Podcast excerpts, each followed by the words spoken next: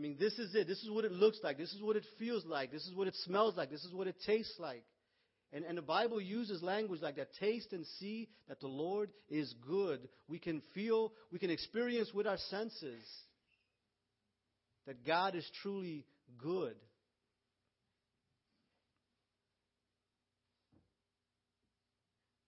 And Nathan kind of began to deal specifically with some of the things that were being taught and just kind of taking it apart.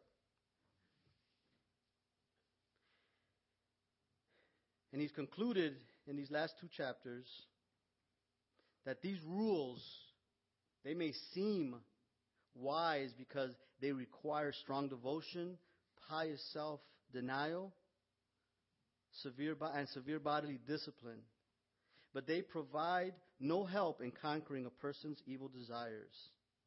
That's uh, I used the NLT translation. That's in uh, Colossians 2:23.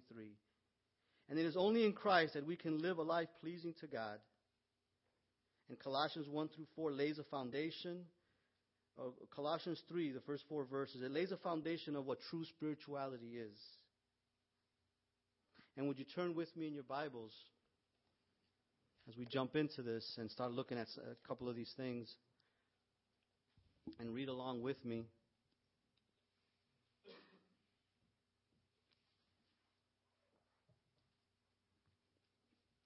It says, If then you have been raised with Christ, seek the things that are above, where Christ is seated at the right hand of God.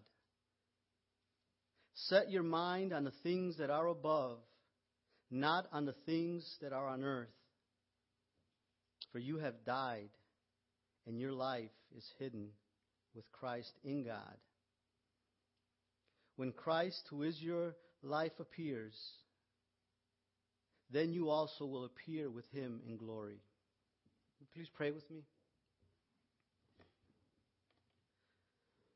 Father, we thank you for the whole of this book. Thank you, Lord, for you giving Paul this letter to write, showing him, Lord, the riches of your glory and mercy, your love for us, your power, your majesty, Lord of all, the visible and the invisible. All that is was created by you. Lord, help us, Lord, as we look into these next four verses. Open up our hearts and mind. Mine too, Lord, even as I speak it here, God. Because I've not learned it all by no means. I've been able to jump in into your sea of grace and taste and feel and know that it's good. And help me to communicate, Lord, this message to these men and that they would in turn come back and jump in and bask in the beauty of who you are, the reality of who you are. Open our eyes so that we can understand the scriptures. And we can leave here, Lord, armed and ready to do what we got to do in your name and for your glory. In our jobs, in our homes, back in school, we want to glorify you, Lord, and show us, God. Help us to understand this morning. I pray in Jesus' name. There's a few things that I kind of want to just lay out here as I, as I begin here. I want to lay out some facts. Um, chapter 1 begins with a statement. It says, If then you have been raised with Christ. And Paul begins by establishing a fact. A fact that is based on faith in Christ. A fact that is stating that if you believed in Christ, you are also co resurrected with him. We share in the resurrection of Christ. To be co resurrected with Christ means that we have been made alive, okay, after having been dead in our sins. And you see this in Ephesians chapter 2, beginning right about verse 5. And this means that we are no longer a slave to sin, but we're a slave to righteousness. It means that we have entered a new dimension where we're not only it's not only about an endless existence, living you know forever, a ticket out of hell, but about a quality of life again that's brought to us, as I stated earlier, by our indwelling Lord. We are now citizens of heaven, not based on human merit, but on the merit of Christ. You know, Paul spent a lot of time talking about the person of Jesus Christ and the work of Jesus Christ. And that is the basis of our faith. That is how we come to saving knowledge of Him. That is how we live this life. This opening statement, while declaring a fact, you have been raised, because it's not asking the, it's not, you know, the word if here is not, you know, if this, or, it's if, it's old language that states that you, because you have been raised, okay? It's making a statement. The fact that we are co-resurrected with, with Christ, it carries with it a demand, with a focus. And we first see this focus in a call to seek the things above and to set our minds on the same. And there is so much to say about that, but I just kind of want to say today that it's speaking about our focus and why, because we've been resurrected. And I'm not going to break those two apart, though you can. It's speaking about where we are to be focusing on. On the fact that if you have called upon the name of the Lord, you have been resurrected with Christ. You have been brought to life. You were dead in your sin. And we're going to be looking at a number of verses beginning from chapter 1 and working our way back here just to show that it's His work in us, not our work. And though after these four verses, Paul kind of goes off and just starts laying out how we're supposed to live, but it's based on these four verses. It's based on you understanding your position in Christ, not because of what you can do, but because of what He has done. And that is to be your focus. I don't know how Paul's passionate, but I feel very passionate about this. And I, I mean, I'm so excited when I think of who I am in Christ, who you are in Christ. And there's some that may be sitting here, and I, and I always, I always come back to this because for so many years I sat there and I've been to retreats and I've been to the Promise Keepers, but it didn't click for me till about 10 years ago. And I'm not trying to be the Holy Spirit and, and strong arm anyway. That's not my job. I'm here to declare something with confidence and I'm trusting that the Holy Spirit is going to work it in your hearts. So my confidence is based on the, on the fact that because I have believed in Him, because you have believed in Him, you have been co-resurrected and we're going to be looking at, in, de- in some detail, what that means.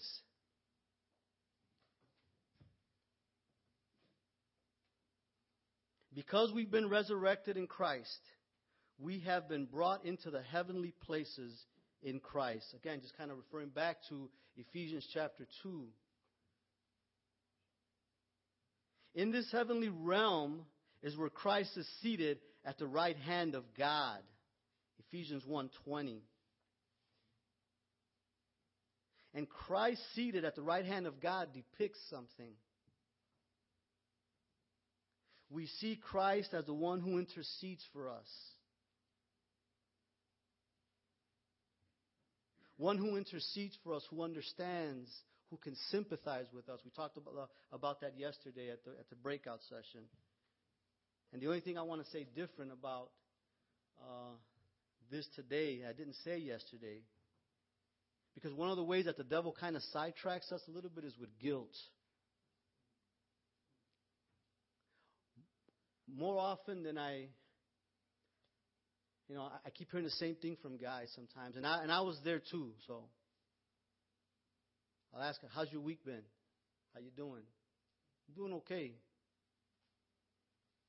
I haven't read much. I haven't prayed much. And you know what? That's important. I'm not going to minimize the importance of reading God's Word. I'm not going to minimize the importance of prayer. And I'm not going to minimize the importance of fellowship like this. Every Sunday, mosaics, however, the coming together. Okay, there's value in that. But again, it's the work of Christ, our faith in Him, His life, the, the atoning work of Jesus Christ. That's what saves you. And he starts off with the resurrection because if there was no resurrection, then we might as well, we should have packed a couple hours ago after we ate breakfast and just had a good time, paintballing, whatever, see a few movies. It's, you know, it's the resurrection. The resurrection is the crux of our faith. Everything hung on that. Because had that not happened, we learned yesterday through God's word that he would have been a liar because he said himself, the Son of Man will be turned over, the Son of Man will be crucified, but I will rise. No one took his life, he gave his life. And not only did he, did he say that, no one takes my life. I give it freely. I've given it, but I'm going to take it back. And he did. Three days later, he came back. That's our reality. So, as one who sits at the right hand of the Father interceding for us, then who can condemn us? And that's how we fight the lies of the devil. I kind of I want to piggyback off of Nathan's illustration about guilt. Guilt is not a bad thing, but it's not meant to be a parking lot. Let it be like a car wash. And this is how we cleanse ourselves. Because to just sit there in guilt, and I wallowed in my guilt for a number of years, and then not only did I wallow in it for a number of years, I kept doing a lot of the things because I, I, I had lost my focus, and I kept trying to do it on my own and thinking, well, I'm going to go to this Promise Keepers, and boo, and I cried. I cried. I remember coming back one time and just sitting with my family. I love you. And they were looking at me like I was crazy, but I, I was too afraid to confess the sins that I was doing in private, but that's what I was doing. I'm sorry. I want to be a better husband, a better father. Though on the outside, my wife was like, I, You were a good guy. But I really wasn't a good guy. I hope that kind of makes. I, I wasn't even planning on sharing that, but we get caught up in the guilt. Christ intercedes for us. We have been resurrected. And what we're called to do as resurrected ones is to focus in, to, up, up into heaven, in the heavenlies, and, and, and let's learn what's going on up there. That that is just as much a reality as what we're able to see down here and experience down here. If anything, it's more real. And I wish I can explain. I wish I, right now at this very moment, I wish I had Robert Rivera's mind to be able to use the matrix to kind of explain that the false world and the real world. But you guys know what I mean when I say this. That is the real world. That is what we were created for. Focus upward. Let your focus be on Him and His kingdom that is there, but it's also in here.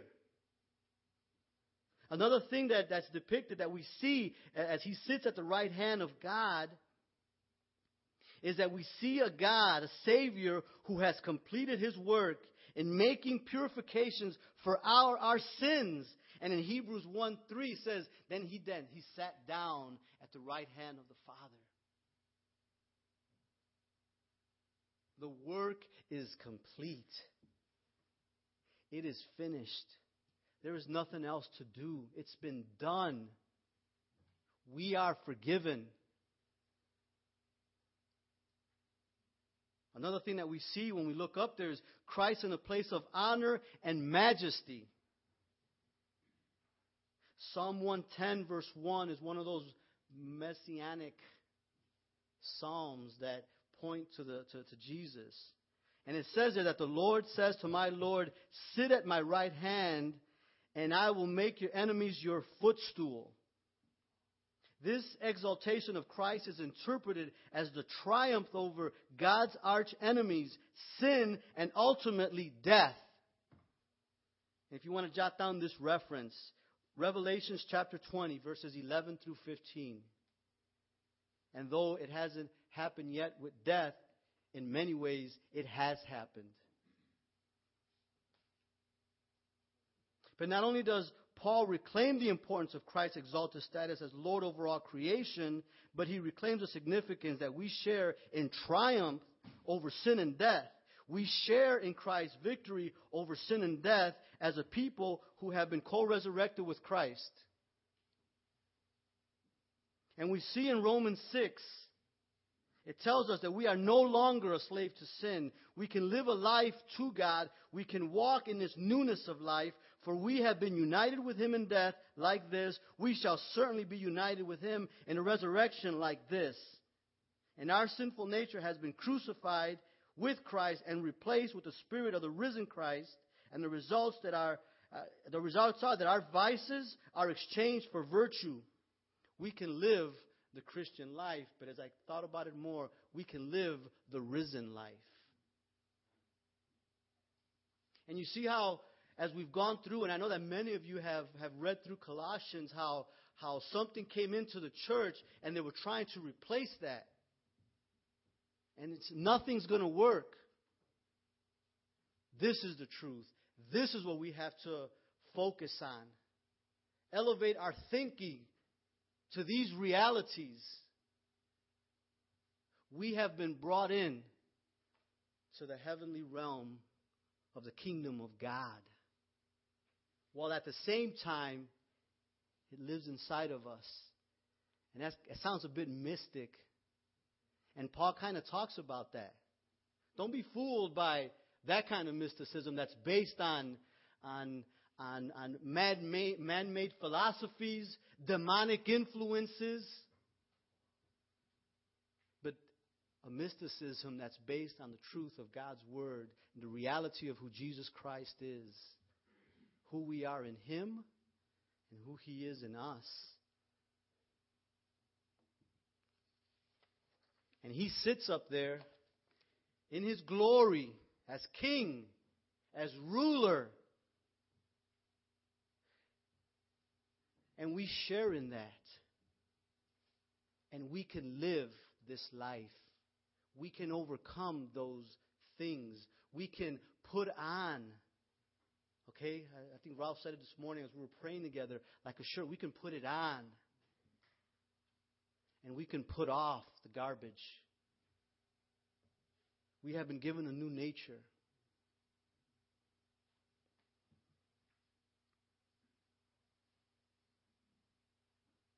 It's kind of, a lot of things are shifting here, guys. You, you have no idea. To God be the glory, though. I, I think about uh, the song Word of God Speak. And that's exactly what I want to share is His Word. We have been raised with Christ. We have, brought into, we have been brought into a newness of life. We share in that glory. How do we, you know, okay, focus on the things above and set your mind on the things above? How do we do that?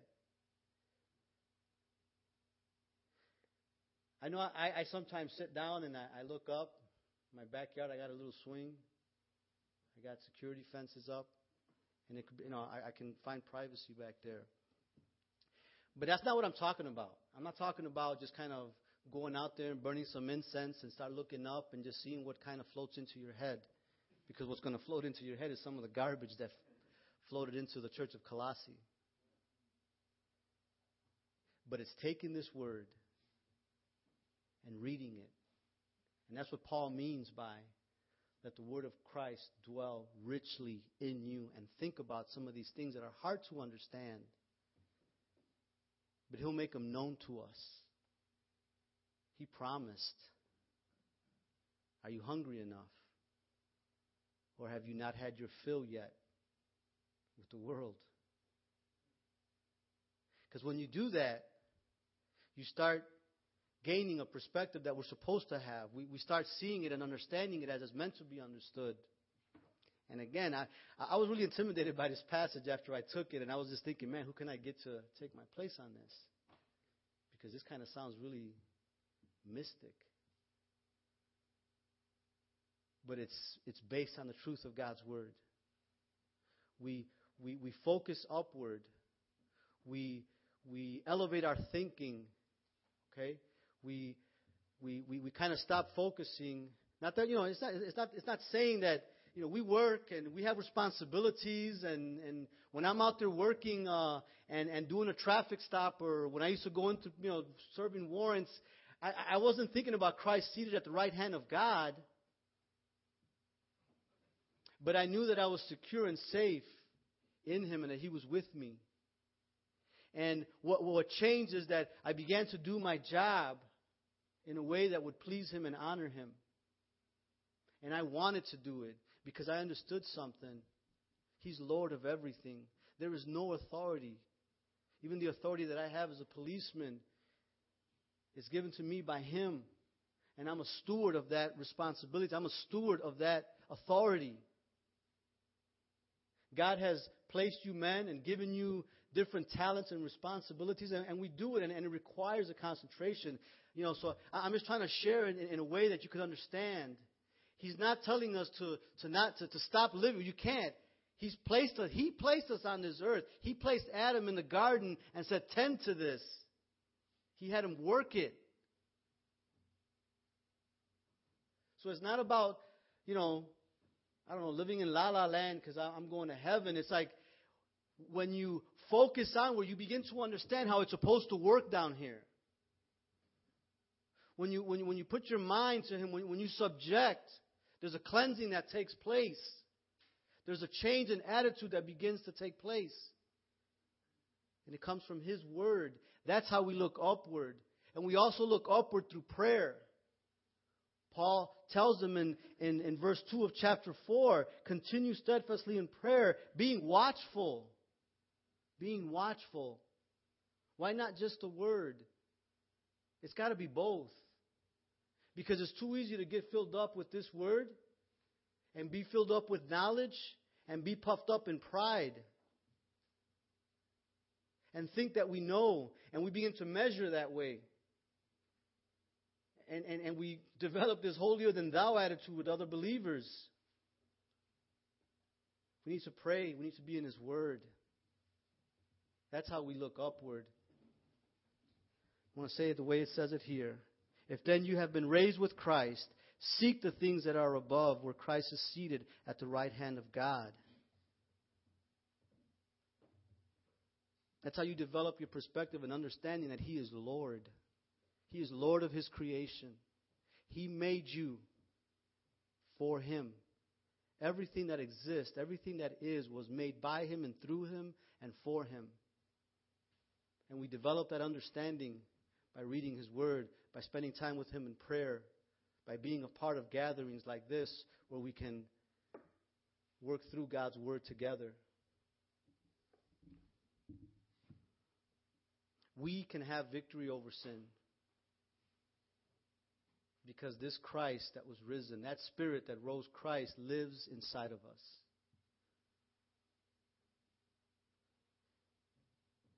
It also says that you have died and your life is hidden with God. Verse 3. You have died and your life is hidden with Christ in God. The past tense of you have died it's a Greek word, apothnesko. And you know, I only throw these words out because I've not graduated from college and I'm just kind of learning. I, am going to school. But I just want to share with some of you guys we can do this. We can do this.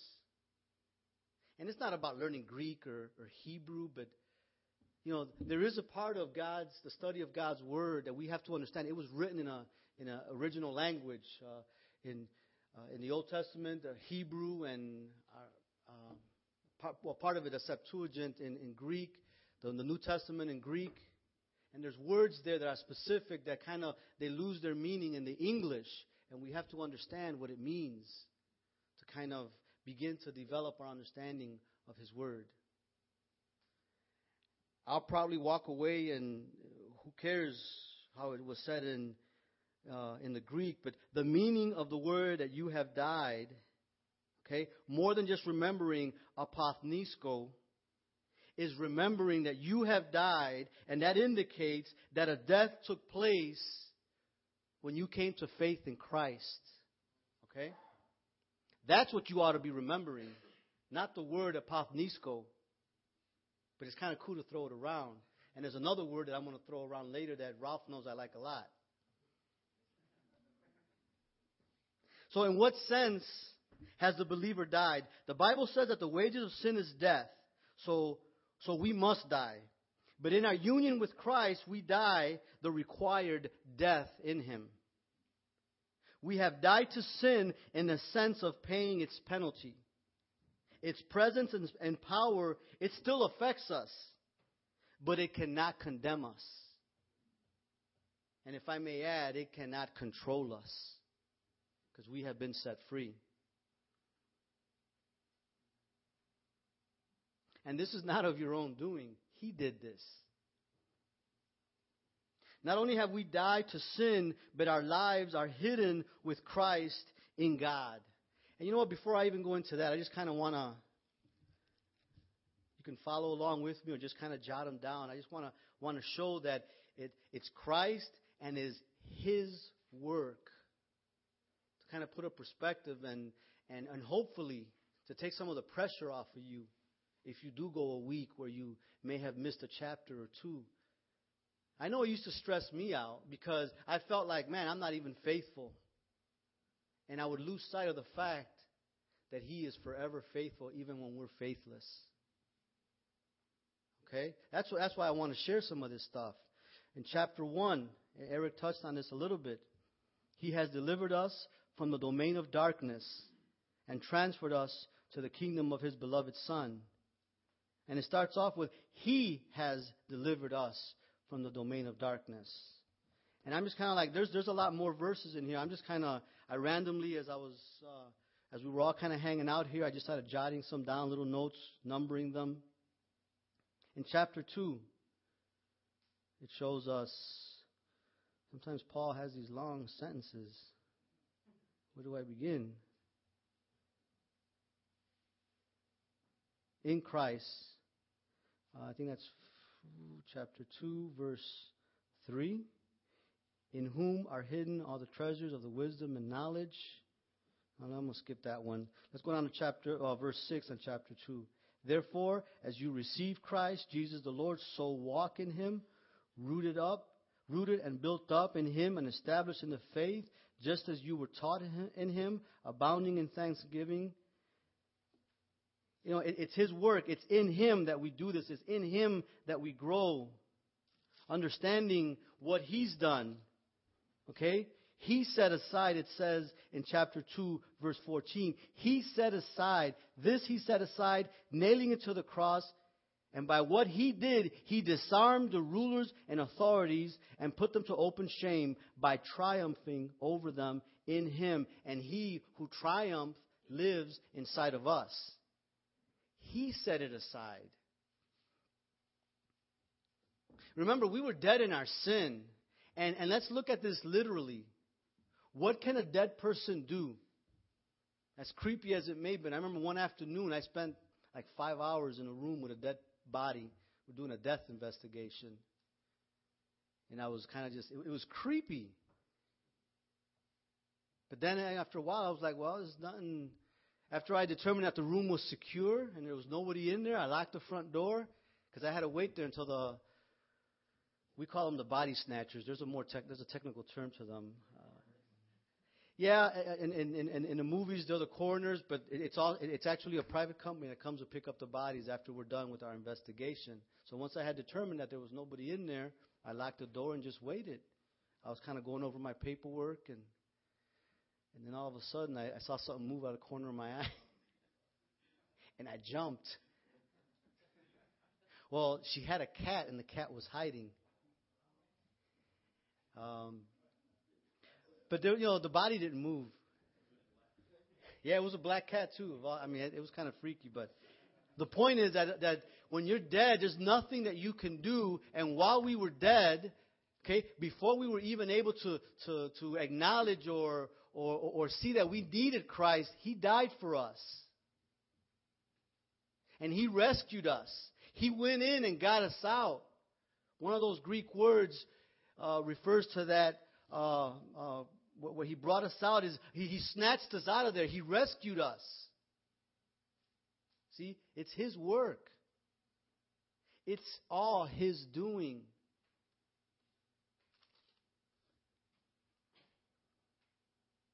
Seek the things that are above where Christ is seated. Keep your focus upward. Stay in this word. Keep praying. Okay? Um, not only have we died to sin, but our lives are hidden with Christ in God. And this means a few things, and I jotted down four of them. One, that as believers, we share a common life with the Father and the Son. 1 Corinthians 6:17 shows us the one who joins himself to the Lord is one spirit with him. Believers are partakers of the divine nature. If you want to jot down 2 Peter 1 4. And this comes as a result of our faith in Christ. We're joined with him. It doesn't, it's not taken away from us when we have a hectic week where we can't, where maybe we can't uh, read as much as we would like or spend time praying as much as we would like. And though I would say fight to preserve, to protect that time with the Lord, but for a different reason, not for if I do it, I'm going to get more or I'm having a bad week because I didn't do it, because that's a lie of the devil. Yeah, it, it, it may affect your perspective, but God's not making life harder for you because you didn't read His Word that morning or you didn't spend time praying. I want to encourage you to do that, and I want you to strive to protect that time, to grow, to develop your knowledge of Him, and let it fill you. That was one of Paul's prayer. May you be filled with the knowledge of Him. Don't just fill your head. Be influenced by it. And the more you taste of it, the more you're going to want it, the more you're going to want to do it. And it may, may be hard for you at first, depending on where you're at. When I get out of shape, and I know I look kind of out of shape, but I looked worse a few months ago. And I remember running out there one time when, when Mikey used to live on Palmer, and he almost pulled over because he thought I was dying. he didn't stop. and and I was and it was hard. It was hard, but I kept running because I know what's going to happen if I kept doing it. I kept getting stronger, and I kept. And that year, I, I ran my first half marathon, and I did it in less than two and a half hours. And I know Steve does it in half that time, but you know, I did it. I kept plugging away at it. I kept working at it because I knew that I could do it. So you do these things because you know that you can do it because Christ lives in you. Okay? I, I just want, you know, if, if we walk away with nothing, understand that you have been co resurrected with Christ. You can live the risen life because He lives inside of you. These things that we do is just to cultivate that, to exercise, to grow, to learn more of what we have in Him because we have all these things. Read slowly and prayerfully through Ephesians chapter 1. You have those things, and nowhere in there does it say after you've read and after you've graduated from seminary or nowhere does it say that. If you have an opportunity to do that, follow your gut and, and pursue it. But for something higher than thinking that if you can learn these Greek terms and, and, and, and Hebrew words that you're going to be more worthy, no, no, no. You're worthy because of the blood that's been shed for you on the cross. So we share a common life with God with the Father and the Son. Our lives hidden with God in Christ also mean that this new life is concealed. And what this means is that natural man cannot accept the things of God. They are foolishness to him because they are spiritually appraised. 1 Corinthians 2:14. In Romans chapter 8 verse 19, Paul points that the true manifestation of the sons of God is yet to come in the next world. So people cannot see what believers are like yet. The apostle John said the same thing in 1 John 3 2. Beloved, now we are children of God, and it has not yet appeared what we shall be. It's not over yet. We've been saved, we've been made new, but there's another part of this, and it has to do with this flesh. And one day, we will be totally free from sin, and we will be living as totally redeemed people, not struggling with some of these things that we struggle with today because of the reality of who we are in Him right now. Because right now we share in that glory with Him. We have been brought up into the heavens with Him, where He sits at the right hand of the Father right now. But more is yet to come. You guys have often heard me say that the best is yet to come. There's more. Our lives are hidden with Christ in God. Another thing that that means is that believers are eternally secure. 1 Peter 1 4 says that the blessing of salvation is an inheritance which is imperishable, undefiled, and will not fade away, and reserved in heaven for you. Hebrews 7:25 says that our great priest is able to save forever those who draw near to God through him, since he always lives to make intercession for us. And Jesus himself said in John chapter 10, verse 28, Those to whom the Son gives eternal life shall never perish, and no one shall ever snatch them out of my hand. We are hidden deep in the shelter of the Most High, man. That doesn't give us a license to do whatever we want because if you still have that attitude, then maybe something hasn't happened in you. But we are eternally secure. Our salvation is secure in Christ forever and ever and ever. But just kind of referring back to the opening statement, that means something. That means something. Another way to say if you have been raised with Christ is a, because you have been risen. Because you have been risen with Christ because. And we, and when we go into verses 5 through 14, going back to the putting on, putting off, there's a change that is going to be evident in your heart because you've come to faith in Christ. That's going to be, it's going to be realized. We're going to see things taking place down here. You don't lose it. You did not lose this. You do not lose this. And I know that some believe it. I'm, I'm, I'm going to just challenge your thinking right now. That is not in the Bible. But, but, it means something to be a Christian. It's not like we get a cash out a, an insurance policy. I'm not going to hell. That's part of it but we're brought into a new way of living. We're restored back to the original image that's been marred by sin. It means something to bear the name of Christ. Okay? We have been set free to live the life that we have been designed to live in Him. It's because we've died and our life is hidden in Christ that we can put on the new as stated in Colossians 3:12. Verse 4 when Christ and I'm leaving part of this out intentionally if you look at verse 4 when Christ is revealed at his second coming we will also be revealed with him in glory. Again 1 John chapter 3 verses 2 and 3 Beloved we are God's children now and what we will be has not yet appeared. But we know that when it appears, we shall be like him, because we shall see him as he is.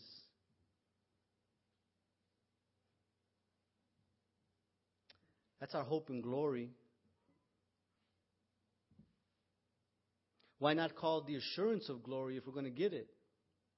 It's because it's a part of this salvation that we have not yet attained. And that's when our bodies are changed and we're transformed And our eyes are opened up, and we're going to see Him in all His glory, and we're going to see ourselves as we were meant to be, and we're going to see that we're going to be like Him.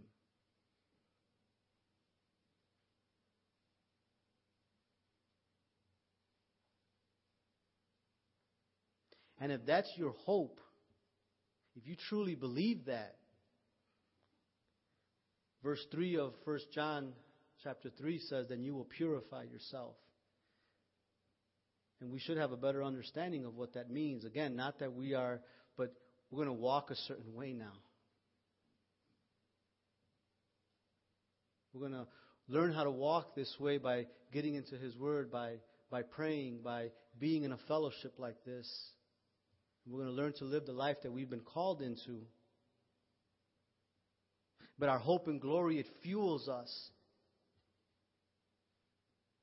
Kind of like, uh, just trying to, a couple of illustrations that are swimming through my head right now. When you think about expectancy, when you're waiting for something that you know is coming, you know it's coming, it's, it's going to happen. Some of you guys might not like this illustration, but it's a good one. Kind of like a dog when he waits for his master, knowing that when his master gets here, he's going to get petted, he's going to get fluffed, he's going to go out for a walk, we're going to, he's going to feed me. And I use that illustration intentionally because dogs are loyal. They live for their master. You might not like being called that or compared to that, but I just want to show you something that Matthew chapter 15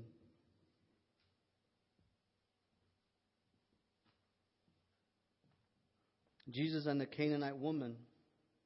And I'm not going to go into, there's only one specific thing I want to say to this, but she comes to Jesus begging and saying she, she wanted something from him. And right now it's not relevant what it was that she wanted. Verse 24 says, well, Jesus responded to her as she came to him with the need. He says, I was sent only to the lost sheep of the house of Israel.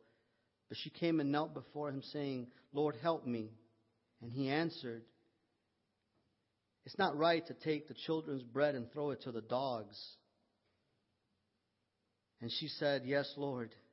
Yet even the dogs eat the crumbs that fall from their master's table. And then Jesus answered her, O woman, great is your faith. Be it done as you desire. Do we sit there at the Lord's feet just panting and wanting and waiting for something to be given to us? I think, you know, one of the disadvantages, I think, of of all this information that we have as believers. We have bookstores, we have the internet. We get selective as to who we want to listen to. And that's not a bad thing. I'm not, you know, I'm, I'm not here to talk about that. I, you guys know that I, I enjoy reading Tozer and Fenelon, these old mystic saints, John Piper. It's okay. I, I'm not, I'm not talking against that. But I, I think that we kind of, I only want to hear it from Him. I only want to hear, I want to hear God's word, is what I want to hear. And it just so happens that some of these men, they are speaking that word.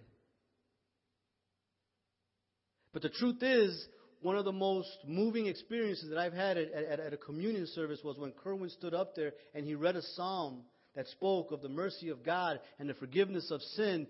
And he didn't exposit, he just read it, and I sat there in tears, moved by something that God had given me that he gives to all of us when he opens up the scripture to us. When his God, when, when, when he opens it up and he gives us an understanding. Do we come with an expectant heart? Do we, do we wait with him expectantly, knowing that he's coming back? He's coming back. And how does that affect your every day? How does that, that is what should be influencing you, uh, driving you into this wonderful book and bringing you to your knees and just wanting to have conversations about Jesus and, and understanding that I, I don't want to do that. Not because by me doing it or not doing it, I'm going to be better, but it's because I'm better. It's because I've been brought back uh, brought to life. I was dead. I'm alive now. I'm able to. I live with Him in His kingdom. His kingdom lives inside of me. And it's going to be complete one day. Whether we die we go down, we're not staying down. We're going to be risen with a new body. And if we're, and if we're alive when he comes back, we're all going to be swept up. Think about that. We've all, we've all heard this before. Let your focus be on the reality of who we are in Christ. Let your focus be on the reality of what Christ has done.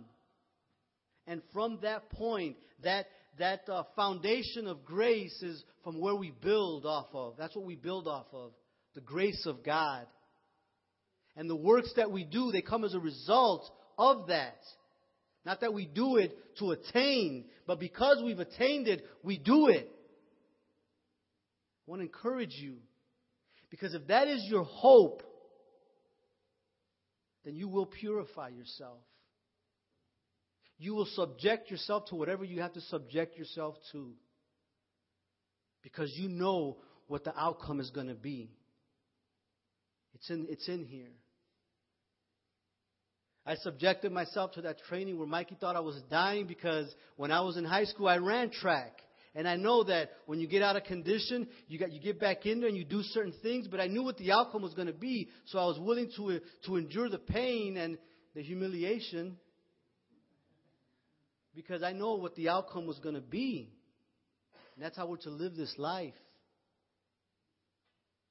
Christ in us is our hope and glory. You can't replace that with other things. This is how we keep our perspective. I want to close this with an illustration, hopefully, to leave you with a challenge. In the 90s, uh, Nike had a campaign, uh, a, a, series of commercials that they did that revolved around the question of what if, and I think the older guys will, will remember that. Uh, and uh, they did a number of them with Michael Jordan. MJ, that's how I got it written here too, MJ. Continued playing that would he continue playing the game as he pondered on uh, a question that revolved around what if? Okay? MJ was known for the love of the game. I don't know what's going on now in the NBA, but I think back then, um, when you signed the contract with the NBA, I mean, there were certain guidelines, certain rules that you had to follow, but there was a special clause for MJ where he could play pickup games anywhere he wanted, whenever he wanted. I don't know all the details to that, but I remember that was brought out in the media.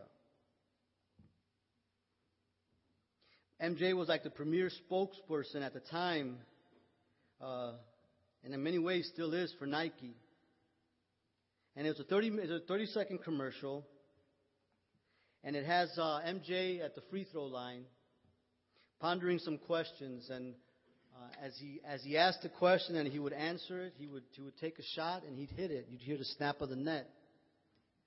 And these were the questions that he was uh, uh working through. What if my name wasn't in lights? And he takes a shot, and you hear the snap of the net. What if my name wasn't on TV every other second? And he takes another shot, and he nails it. What if there wasn't a crowd around every corner? He takes another shot, and he nails it. What if I was just a basketball player? And he nails it again. Then he asked a question can you imagine it? He answers the question with, I can. And I want to ask you four questions as I close here. What if you believe that you have been raised with Christ? What if you believe that you have died and that your life is hidden with Christ? What if you believed that Christ in you is your hope and glory? How would your life be different? Can you imagine that? I'm just going to ask you to bow your heads for a moment and just kind of reflect a little bit.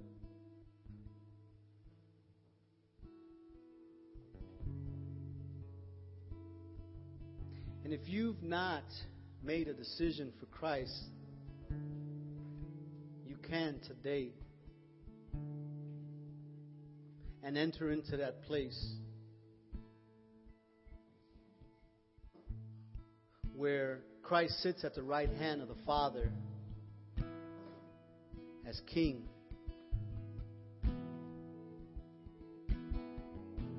And to any believer that's here that's kind of still struggling with things, you can't seem to overcome it,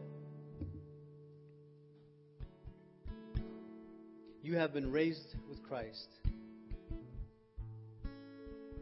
Your life is hidden in Him. And you can, because He lives, you live. You can live this life. And I know that we're going to be wrapping it up and we're going to be taking off and we want to get home. I want to get home. Don't hurry this. Pray with someone. If you want to come up, I, I'll, I'll, I'd love to pray with you.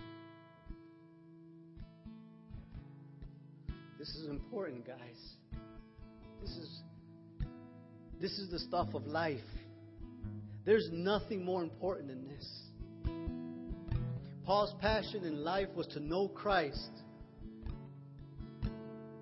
to be found in Him, and to live in the power of His resurrection. Everything he considered as rubbish. Seek first the kingdom of God, and all these things will be added unto you. He knows what you need. Are you willing to trust Him with what you need?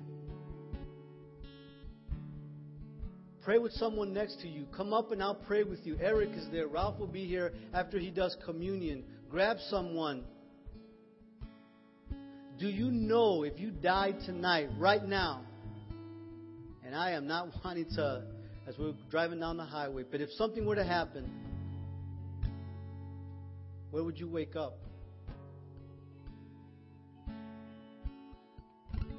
You can know Jesus today.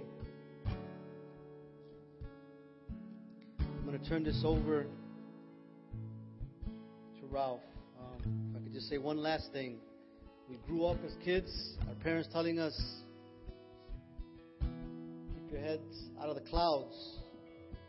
I want to say the opposite of that. Keep your heads in the clouds. Okay? Where Christ reigns where he sits exalted at the right hand of the Father, and he lives inside of you. And if he doesn't, he can. Thank you. Why don't you stand up? It's been a while. Won't stand up? Those of you who are over here, move over. Won't stand up? Those of you who are over here, move over.